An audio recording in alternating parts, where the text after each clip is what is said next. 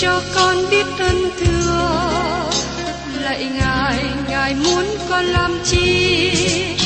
Lời ngài là sức sống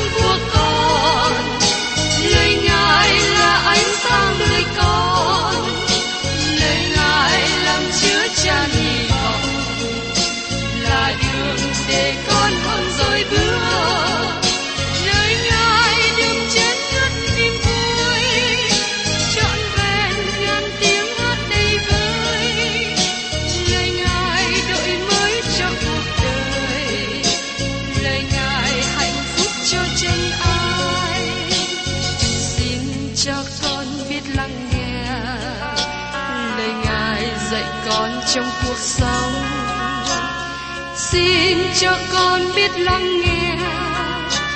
Lời ngài từng theo bước đời con. Xin cho con biết sẵn sàng chờ đợi và vẫn nghe theo chúa. Xin cho con biết sẵn sàng thực hành lời chúa đã truyền ban Hân hoan chào mừng quý vị đến nghe chương trình Tìm hiểu Thánh Kinh. Đây là một chương trình học kinh thánh liên tục và hệ thống trong thời gian 5 năm. Chúng ta sẽ lần lượt khảo sát từ sáng thế ký cho đến khải huyền. Mục sư tiến sĩ McGee là người được Chúa dùng để sáng lập và thực hiện chương trình này. Ông tin rằng lời của Đức Chúa Trời có khả năng đáp ứng mọi nhu cầu cho tất cả mọi người trên thế giới, không phân biệt chủng tộc, văn hóa, trình độ tuổi tác hay phái tính. Ước mong quý vị theo dõi liên tục và giới thiệu cho thân nhân bạn hữu cùng đón nghe. Kính chào quý thính giả. Trong chương trình tìm hiểu Thánh Kinh hôm nay, tôi cùng quý vị để tìm hiểu về sách tiên tri Nahum. Sách nhỏ tiên tri Nahum là một lời tiên tri nổi bật. Lời tiên tri này chỉ có một đề tài, sự phán xét của Ninive, thủ đô nước lớn Assyria. Nhưng chúng ta sẽ tìm thấy Nahum có một sứ điệp đầy ý nghĩa cho chúng ta trong thời hiện nay nữa. Trước nhất, chúng ta tìm hiểu về sự công bình và sự nhân từ của Đức Chúa Trời. Trong Nahum, đoạn 1, câu 1. Gánh nặng của Ninive, sách sự hiện thấy của Nahum, người ên cốt. Gánh nặng của Ninive có nghĩa là phán xét, mà nó cũng giống như lời tiên tri Esai đã dùng. Trước đây tiên tri Jonah đã đem sứ điệp đến thành Ninive, và sứ điệp này tỏ bài tình yêu của Đức Chúa Trời. Giờ đây, sách Naum bày tỏ sự công bình của Đức Chúa Trời. Hai điều này đi chung với nhau. Dầu rằng Đức Chúa Trời phán xét một quốc gia, nhưng Ngài vẫn là tình yêu thương. Các bạn không thể nào thoát khỏi điều đó. Điều mà nó dẫn đến sự phán xét của Đức Chúa Trời thì đáng kinh sợ. Bởi vì Đức Chúa Trời không làm sự phán xét trong sự nóng nảy. Đức Chúa Trời không phán xét bởi vì trả thù. Ngài cũng không phán xét để trả đũa cho bằng. Đức Chúa Trời không phán xét vì Ngài giận trong một lúc mà cảm xúc bộc phát ra. Đức Chúa Trời phán xét bởi vì Ngài là đấng công chính. Ngài vẫn yêu thương. Ngài là đấng công bình. Vì Đức Chúa Trời là đấng công bình trong mọi việc Ngài làm. Ngài phải giải quyết vấn đề tội lỗi trong đời sống của những người mà Ngài yêu mến. Ninive là thành mà Đức Chúa Trời yêu thương. Ngài đã nói với Jonah điều đó. Trong khi Jonah muốn thành phố này bị thiêu hủy. Nhưng Đức giê va lại phán, Ngươi đói tiếc một giây mà ngươi chưa hề khó nhọc vì nó. Ngươi không làm cho nó mọc. Một đêm ngươi thấy nó sanh ra, và một đêm thấy nó chết. Còn ta đây, há không đói tiếc thành lớn Ninive, trong đó có hơn 12 vạn người không biết phân biệt tai hữu và tai tả, lại với một số thú vật rất nhiều hay sao? Ở trong Jonah, đoạn 4, câu 10 đến câu 11. Đức Chúa Trời muốn tha thứ để thành phố này tồn tại, bởi vì dân chúng đang sống trong đó và có nhiều trẻ em nữa.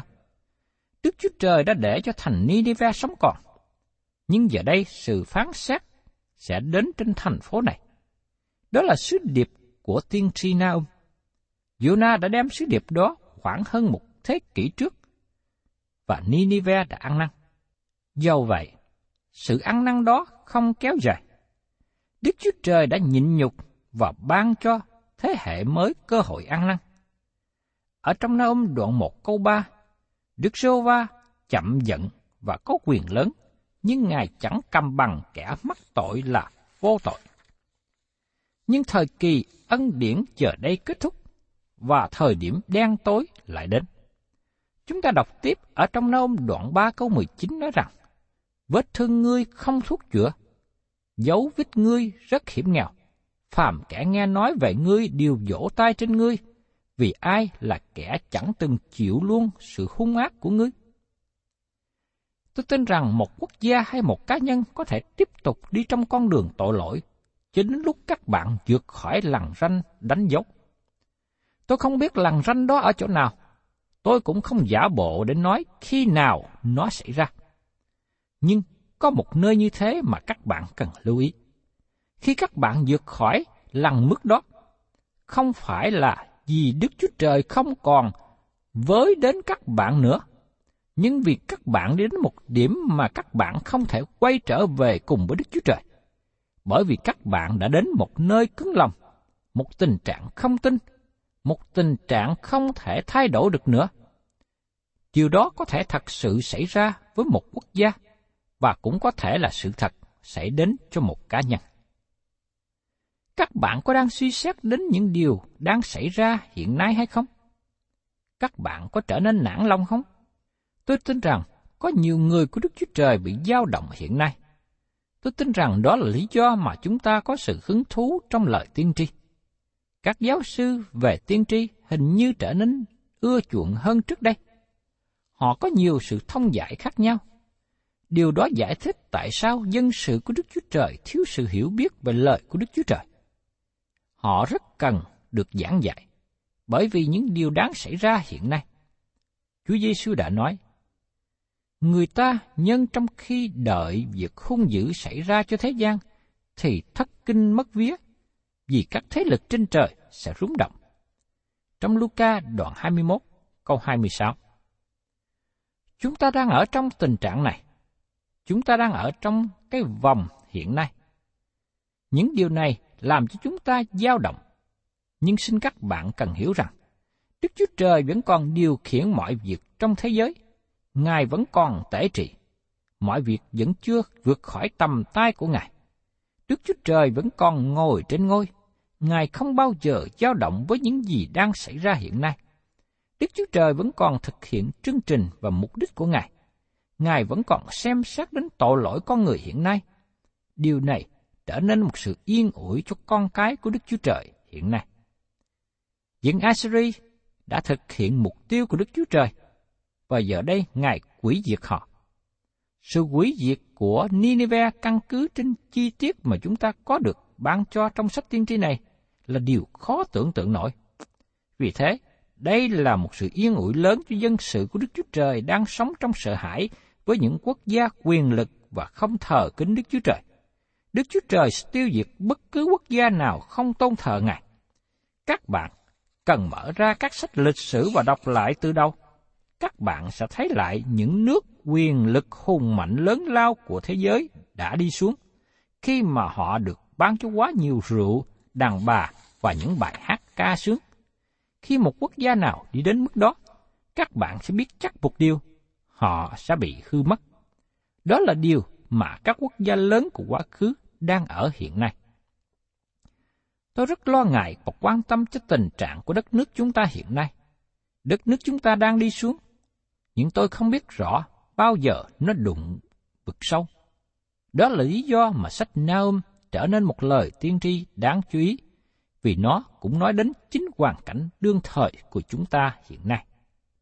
Thưa các bạn, sách của tiên tri Naum là sách có lời hiện thấy hay là một sự khải thị của Đức Chúa Trời. Và Naum là người ên cốt. Chúng ta biết rất ít về tác giả của Naum. Như tôi đã đề cập trong phần giới thiệu, Naom được sanh ra trong vương quốc miền Bắc của Israel, nhưng ông đã di chuyển xuống miền Nam của Judah khi còn là thiếu niên. Ông rất quan tâm cho vương quốc miền Bắc, bởi vì Naum vẫn còn sống khi đất nước này bị quân Assyri bắt lưu đày. Sau đó, Đức Chúa Trời kêu gọi Naum giảng sứ điệp về sự phán xét với Ninive. Tiếp đến, chúng ta cùng xem ở trong Naum đoạn 1 câu 2. Jehovah là Đức Chúa Trời ghen và báo thù. Đức Jehovah báo thù và đầy sự thạnh nộ. Đức Jehovah báo thù kẻ cù địch mình và cứu giận cho kẻ thù mình. Đức Chúa Trời là đấng ghen tương, và Ngài đòi hỏi dân sự của Ngài chỉ thờ phượng một mình Ngài mà thôi. Khi một dân tộc nào quay sang thờ hình tượng hay đi vào con đường phạm tội, Đức Chúa Trời sẽ ghen tương. Tôi có nghe một số người nói rằng có sự khác biệt giữa sự ghen tương của Đức Chúa Trời và sự ghen tương của con người. Nhưng không có sự khác biệt nhiều như các bạn nghĩ. Xin mời quý vị cùng xem lại ở trong sức Ai Cập ký đoạn 20, câu 3 đến câu 6. Đức Chúa Trời nói, Trước mặt ta, ngươi chớ có các thần khác. Ngươi chớ làm tượng chạm cho mình, cũng chớ làm tượng nào giống những vật trên trời cao kia, hoặc nơi đất thấp này, hoặc trong nước dưới đất. Ngươi chớ quỳ lại trước các hình tượng đó, và cũng đừng hầu việc chúng nó. Vì ta là Jehovah Đức Chúa Trời ngươi, tức là Đức Chúa Trời kỵ ta. Hễ ai ghét ta, ta sẽ nhân tội tổ phụ phạt lại con cháu đến ba bốn đời, và sẽ làm ơn đến ngàn đời cho những kẻ yêu mến ta và giữ các điều răn ta. Đức Chúa Trời yêu thương các bạn. Dầu các bạn là ai, cũng không thể giữ Ngài khỏi sự yêu thương các bạn. Do vậy, các bạn có thể đến một nơi mà các bạn không còn kinh nghiệm được tình yêu thương của Đức Chúa Trời. Khi các bạn vươn cây dù tội lỗi lên, ánh nắng tình yêu của Đức Chúa Trời không thể chiếu trên các bạn. Nhưng tình yêu của Ngài vẫn còn cho các bạn. Các bạn có thể bung cây dù lãnh đạm lên. Các bạn có thể bung cây dù của sự quay lưng lại với Ngài và không còn muốn làm theo ý chỉ của Ngài nữa. Có một vài cái dù khác nhau mà các bạn có thể bung lên để làm cho tình yêu của Đức Chúa Trời không còn chiếu xuống trên các bạn nữa. Nhưng các bạn không thể nào giữ Ngài khỏi yêu thương các bạn. Đức Chúa Trời yêu thương các bạn, nên Ngài thật sự ghen tương vì các bạn. Điều đó có nghĩa rằng Ngài muốn các bạn. Thật sự Đức Chúa Trời không muốn những gì các bạn có, những gì các bạn làm chủ. Các bạn thường hay nghe những người giảng kêu gọi sự dâng hiến tiền bạc. Nhưng Đức Chúa Trời không muốn những gì các bạn có, nhưng Ngài muốn chính các bạn. Ngài là Đức Chúa Trời yêu thương. Khi các bạn hiến chính mình, thì giờ và của cải cho một điều gì khác, cho một thần khác. Khi các bạn hiến mình cho tội lỗi, Đức Chúa Trời ghen tường. Có lần tôi nghe một bà nói rằng, tôi có một người chồng tốt vì ông không hề ghen với tôi. Tôi không nghĩ rằng những gì bà nói là sự ngợi khen. Chúng ta đang sống trong thời kỳ mà con người có tâm trí phóng khoáng, đặc biệt là vấn đề tình dục. Họ lý luận rằng một người nữ có thể hiến mình cho một người đàn ông nào đến với họ trước. Tôi xin nói với quý bà, quý cô rằng, nếu quý vị là những người nữ có chồng như thế, quý vị không hề có được một người chồng tốt. Bởi vì người chồng tốt là người yêu thương vợ mình và muốn người vợ hơn bất cứ ai khác. Người chồng tốt không bao giờ để vợ chia sẻ với bất cứ người đàn ông nào khác nữa. Nếu quý bà, quý cô không có chồng ghen tương, tôi cảm thấy tội nghiệp cho quý vị. Bởi vì quý bà, quý cô không có mối quan hệ tốt với người chồng. Đức Chúa Trời là đấng ghen tương. Vì thế Ngài không muốn con cái của Ngài hiến mình cho tội lỗi thế gian, cho ma quỷ, cho hình tượng. Đức Chúa Trời muốn con cái của Ngài chỉ thờ phượng một mình Ngài mà thôi. Vì thế, không có điều gì sai khi nói rằng Đức Chúa Trời ghen tường. Tôi vui mừng khi Naum nói những lời như thế. Đức Chúa Trời ghen tường. Một người vợ tốt nói rằng, tôi không muốn chồng tôi chia sẻ tình thương với bất cứ người nào khác. chồng tôi là của tôi và thuộc về tôi. Đây là điều rất quan trọng. Nhưng ngày nay thế giới bỏ quên. Thật không ngạc nhiên khi chúng ta thấy ngày hôm nay tỷ lệ ly dị trong hôn nhân rất cao. Bởi vì người chồng thích ăn chơi, thích quan hệ với những người nữ khác, thích đi đến những nhà chứa gái mãi dâm. Có người còn lý luận tốt, cho rằng họ rất đạo đức, họ sống mỗi lần với một người vợ, nhưng sau đó họ lại đổi vợ và tiếp tục sống với một bà khác, và sau đó tiếp tục với một người khác nữa. Nếu các bạn được yêu, và nếu các bạn yêu thương, các bạn có sự ghen tương. Nó sẽ có sự ghen tương nếu đó là tình yêu thương chân thật. Tiên tri Naum nói, Đức Rô Va báo thù và đầy sự thạnh nộ. Phaolô cũng viết ở trong Roma đoạn 12 câu 19 nói rằng, Hỡi kẻ rất yêu dấu của tôi, chính mình chớ trả thù ai, nhưng hãy nhường cho cơn thạnh nộ của Đức Chúa Trời. Vì có lời Chúa chép rằng, sự trả thù thuộc về ta, ta sẽ báo ứng. Đức Chúa Trời truyền bảo chúng ta đừng có trả thù, hãy để điều đó cho Đức Chúa Trời thực hiện. Ngài làm điều này rất công bình. Đức Chúa Trời là đấng biết hết mọi khía cạnh của vấn đề. Đức Chúa Trời là đấng trả thù và báo ứng. Trong khi chúng ta không được làm như thế, chúng ta cần sửa đổi suy nghĩ của chúng ta về vấn đề này. Chúng ta cần nhận biết rằng chúng ta chỉ là những tạo vật nhỏ, chúng ta không biết gì nhiều, chúng ta không phải là người khôn ngoan nhất. Tôi biết có một số người tự hào rằng họ biết hết mọi sự trên đời. Chúng ta cần biết rằng chúng ta không biết gì nhiều và chúng ta cần biết rằng những gì Đức Chúa Trời làm là đúng. Nếu các bạn không biết như thế, các bạn là người sai. Đức Chúa Trời không bao giờ sai. Các bạn là người sai lầm.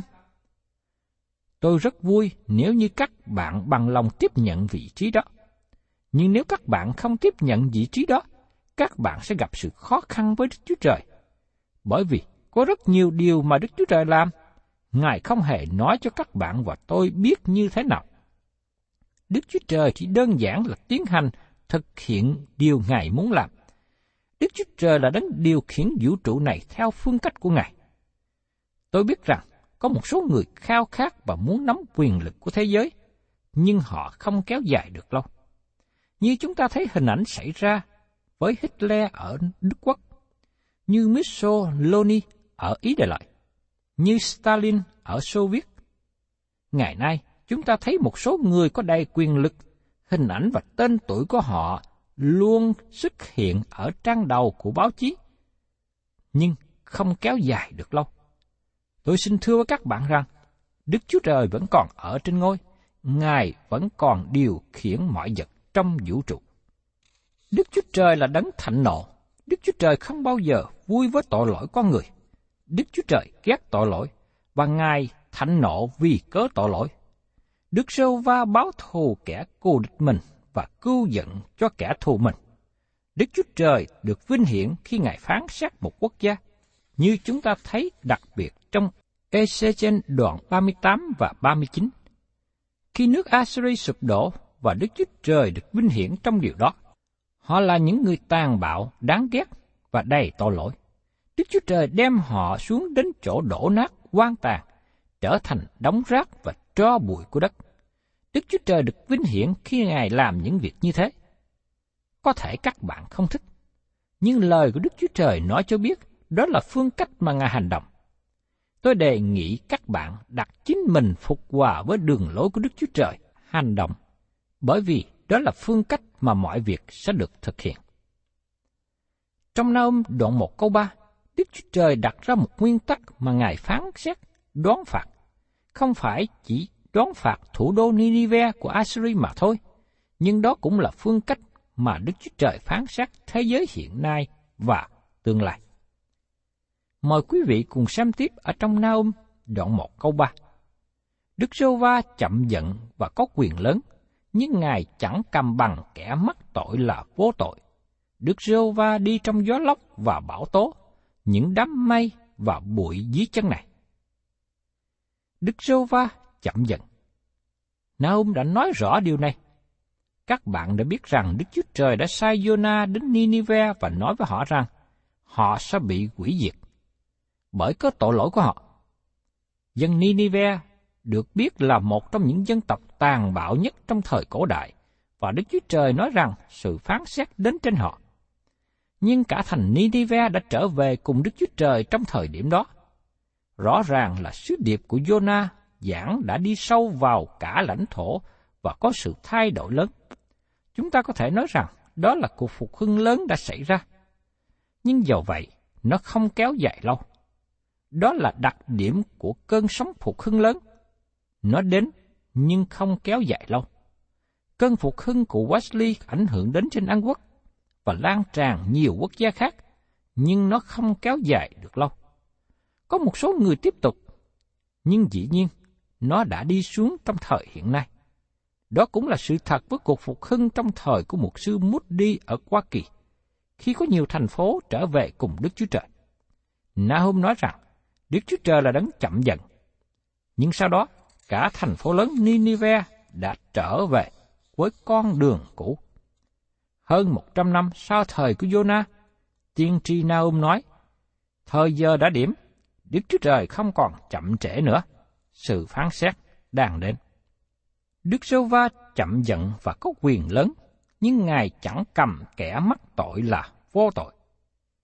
Sự công bình của Đức Chúa Trời được thể hiện trong sự phán xét của Ngài, bởi vì Ngài là đấng chậm giận. Phải mất đến hơn một trăm năm để Đức Chúa Trời thi hành sự phán xét chống nghịch với thành phố này. Và Ngài là đấng công bình khi làm điều đó. Ngài chẳng kể kẻ mắc tội là vô tội. Kẻ làm điều ác không thể nào thoát khỏi hình phạt, trừ khi người ấy ăn năn và quay trở về cùng Ngài. Trừ khi họ tiếp nhận Chúa Giêsu Christ là Chúa cứu thế của họ. Bởi vì Ngài đã trả án phạt tội lỗi cho họ. Họ không còn bị phán xét về tội lỗi của họ nữa. Đức Chúa Trời không bỏ qua tội lỗi, bởi vì Ngài là đấng công bình. Các bạn thấy sự tha thứ của Đức Chúa Trời khác biệt với sự tha thứ của chúng ta. Khi có người nào làm điều sai phạm với chúng ta, chúng ta nói, tôi tha thứ cho anh, hay là tôi bỏ qua. Hình phạt không có được trả. Sự tha thứ của chúng ta thường chỉ là một chuyện nhỏ, dầu rằng nó có thể là một vấn đề quan trọng. Nhưng khi Đức Chúa Trời tha thứ, một hình phạt được trả xong. Đức Chúa Trời là quan án của trái đất này. Ngài là đấng tạo hóa, Ngài là đấng điều khiển vũ trụ, Ngài là đấng cai trị có đạo đức. Đức Chúa Trời không phải là một quan án ăn hối lộ. Các bạn không thể loàn tiền dưới bàn của Đức Chúa Trời và các bạn có thể đi một cách dễ dàng. Các bạn cũng không thể nói với Ngài rằng các bạn thuộc về một gia đình có quyền thế.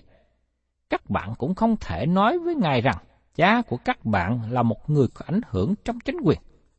Cũng như các bạn không thể nói rằng các bạn là người giàu có và dùng tiền để mua chuộc lòng của Đức Chúa Trời.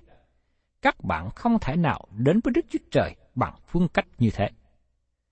Đức Chúa Trời phán xét kẻ làm ác. Chúng ta được nói về lòng người trong Jeremy đoạn 17 câu 9. Lòng người ta là dối trá hơn muôn vật và rất là xấu xa. Ai có thể biết được? Các bạn và tôi không thể hiểu thấu hết tội lỗi sâu xa trong lòng mình và chúng ta lại càng không thể hiểu hết tội lỗi xấu xa trong lòng của người khác. Đức Chúa Trời không thể tha bổng người làm ác. Vì thế, khi chúng ta được tha bổng bởi nhờ một người đã trả án phạt, đó là lý do mà Đức Chúa Trời ban đấng cứu chuộc cho chúng ta. Khi một cá nhân hay một quốc gia nào quay lưng khỏi sự cứu chuộc của Đức Chúa Trời ban cho trong đấng Christ, thì sự phán xét phải đến, không có cách nào khác. Đức giê va đi trong cơn gió lốc và bão tố, những đám mây và bụi chân của Ngài. Ngày nay, Đức Chúa Trời hành động trong cả thiên nhiên, bão tố cũng ở dưới sự điều khiển của Ngài, và nó phải thực hiện theo mục tiêu của Ngài. Đức Chúa Trời là đấng tạo hóa, Ngài là đấng cứu chuộc, và Ngài cũng là đấng phán xét. Ngài đang điều khiển mọi sự.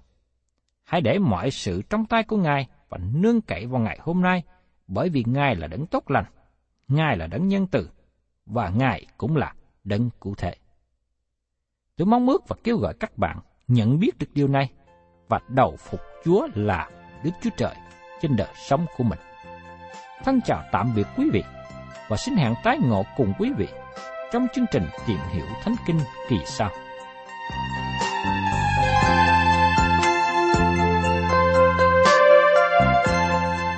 Cảm ơn quý vị đã đón nghe chương trình Tìm hiểu Thánh Kinh. Nếu quý vị muốn có loạt bài này, xin liên lạc với chúng tôi theo địa chỉ sẽ được đọc vào cuối chương trình. Kính chào quý thính giả.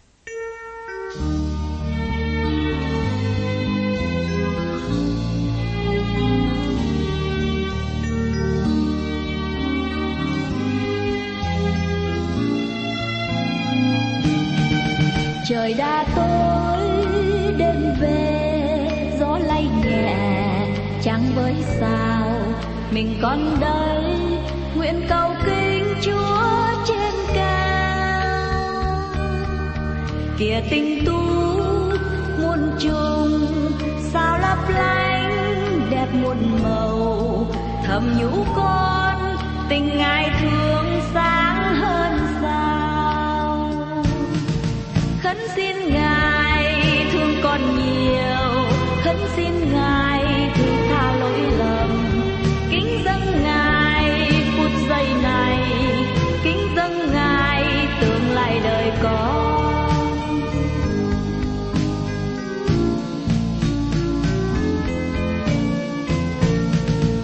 ngài có biết hay chăng đã bao lần trong bóng đêm mình còn đây thầm nguyện xin chúa thương con?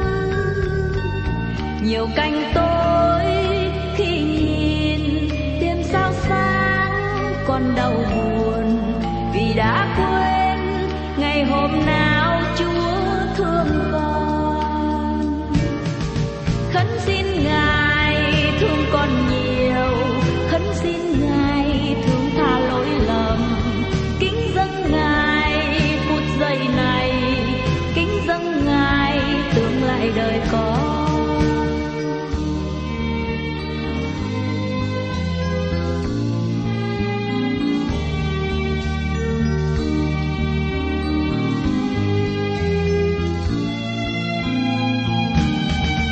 mặc dòng tố quay cuồng, biết bao lần gieo đắng cay. Lòng con đây, một niềm tin thiết tha xin. Ngài nghe thấy, hay chăng con sám hối. Tội con rồi, lòng nát tan, cầu ngài